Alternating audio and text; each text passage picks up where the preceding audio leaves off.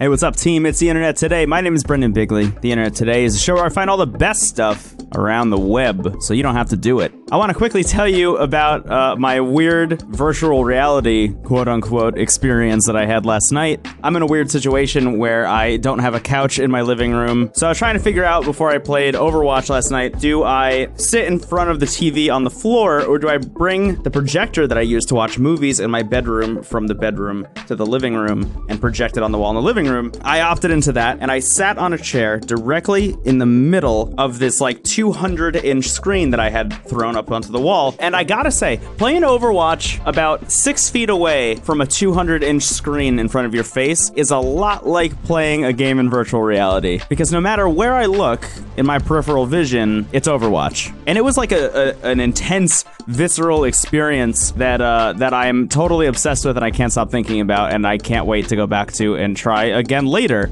Anyway, weird thing. I just wanted to make a note of it because I'm, I'm really excited about it and I can't stop thinking about it. Let's get into the stuff. The stuff. So, Kentucky Fried Chicken made two really interesting announcements yesterday. One of them is a website, kfclimited.com, where you can go buy limited edition apparel made by KFC. And I gotta say, that idea, that that whole concept when it comes out of my mouth, it sounds gross, but in practice, when you look at the stuff, they actually did a really good job making it. The clothing is not terrible looking. In fact, some of it might even be good looking. But what I'm more interested in is the other announcement they made a China specific announcement that KFC will be releasing a smartphone. They're only making 5,000 of them, but KFC is gonna have an Android device, comes in red, has Colonel Sanders laser engraved on the back. It comes with a bunch of custom wallpapers wallpapers and an app. And I gotta say, this app is important because what the app does is very similar to what the Uber and Spotify app does, where if you're in an Uber that allows it, you can play your own music on Spotify through that Uber. This phone comes with a music app that allows you to send your music to the KFC that you're sitting in, which sounds like a really great way to mess with the other people in the KFC. That's a feature that sounds like it will be used for evil. But that said, look, I'm surprised more fast food chains don't have smartphones yet. Where's the Taco Bell phone? If McDonald's can make that that fork that uses French fries, the fork, they can have a smartphone. You do you, KFC. Pave the way. But really, how funny would it be if the KFC phone was the thing that dethroned Apple? 2017 just gets weirder and weirder as the days go on.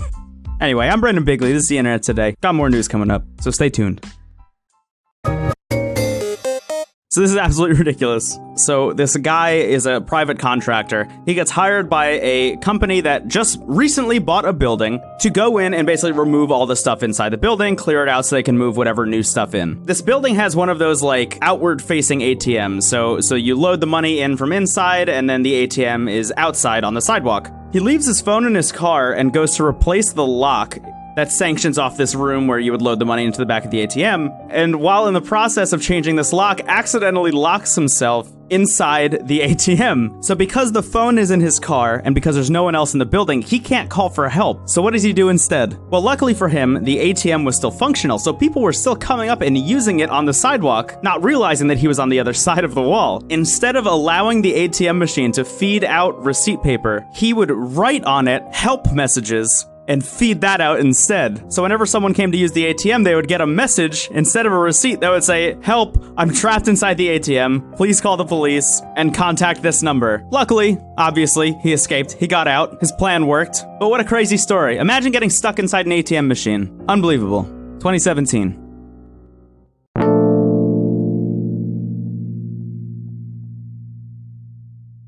You know, there are a lot of people who are big fans of Gary Vaynerchuk, and they preach what he preaches, but they definitely do not walk the walk. There is no one in my life that I have seen who better parallels Gary Vaynerchuk's lifestyle than this kid from London. His name is Nathan, and he had basically a black market candy operation in his school. This kid was making about 50,000 a year selling candy and sodas out of the boys' room in his school until the school obviously shut him down once they found out what was going on. But he was making somewhere around $300 a day at the peak. He had 11 employees and he was using this money to buy like luxury tailored suits. I mean, this kid's like a straight hustler.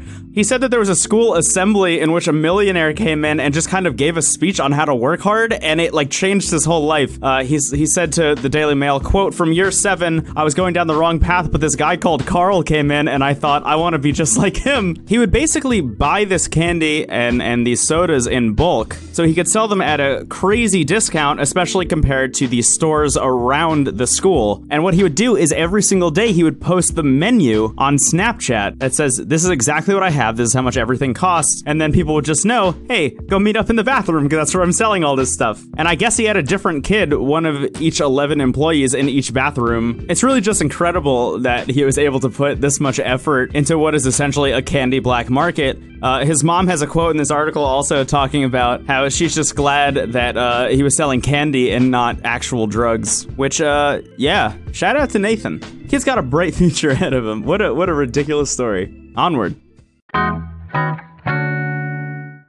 So mark this under really kind of unsurprising news, but luxury phone manufacturer Vertu is shutting down. They made really, really, really high-end, like $4,000 was the cheapest phone, 30,000 plus dollars was their most expensive phone. Uh, smartphones for, I don't know, I guess just rich people. Not enough people bought them apparently, and they're uh, they're closing their doors. I actually recorded a thing about Vertu about a year ago for Anchor when Anchor was still in version 1. I went into my archive and I'm pulling that audio, and here it is. This is an explanation of what Vertu is, and while you're listening, maybe just think about, hmm, why didn't this business work out?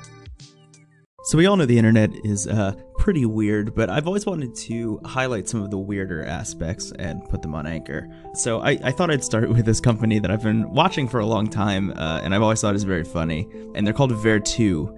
They make smartphones, and the reason I'm bringing them up is because their smartphones have always been very expensive, but they've decided to make a cheap version, and now their cheap smartphone is currently running for $4,200. Uh, their phones go all the way up to $30,000. I'm pretty sure you can get ones that cost more than that, but I just couldn't find them listed on their website.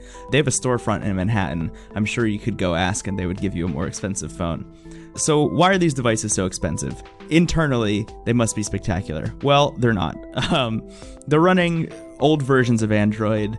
The specs are worse than the Samsung Galaxy S6, which is last year's version of the Samsung Galaxy. So there has to be some reason why you would spend $4,200 on a smartphone that's not very good. Well, they're made of titanium, and every single one has a sapphire screen on it. The entire front touchscreen is made of sapphire. The back is made of leather, and the side of every single one has this little tiny ruby button. And when you press that button, it gives you access to this thing called Vertu Concierge, which grants you access to certain clubs and events around the world that you would like never ever be able to check out. All of their ringtones are made by the London Symphony Orchestra. Every single wallpaper is a licensed piece of famous art from the National Gallery. You can use the bad camera to take a picture of a wine bottle and send it to a sommelier and they'll tell you if it's good or not. There are all these weird features in these Vertu phones. I don't know if any of them make the price tag worth it, but in the luxury market, I guess really anything goes.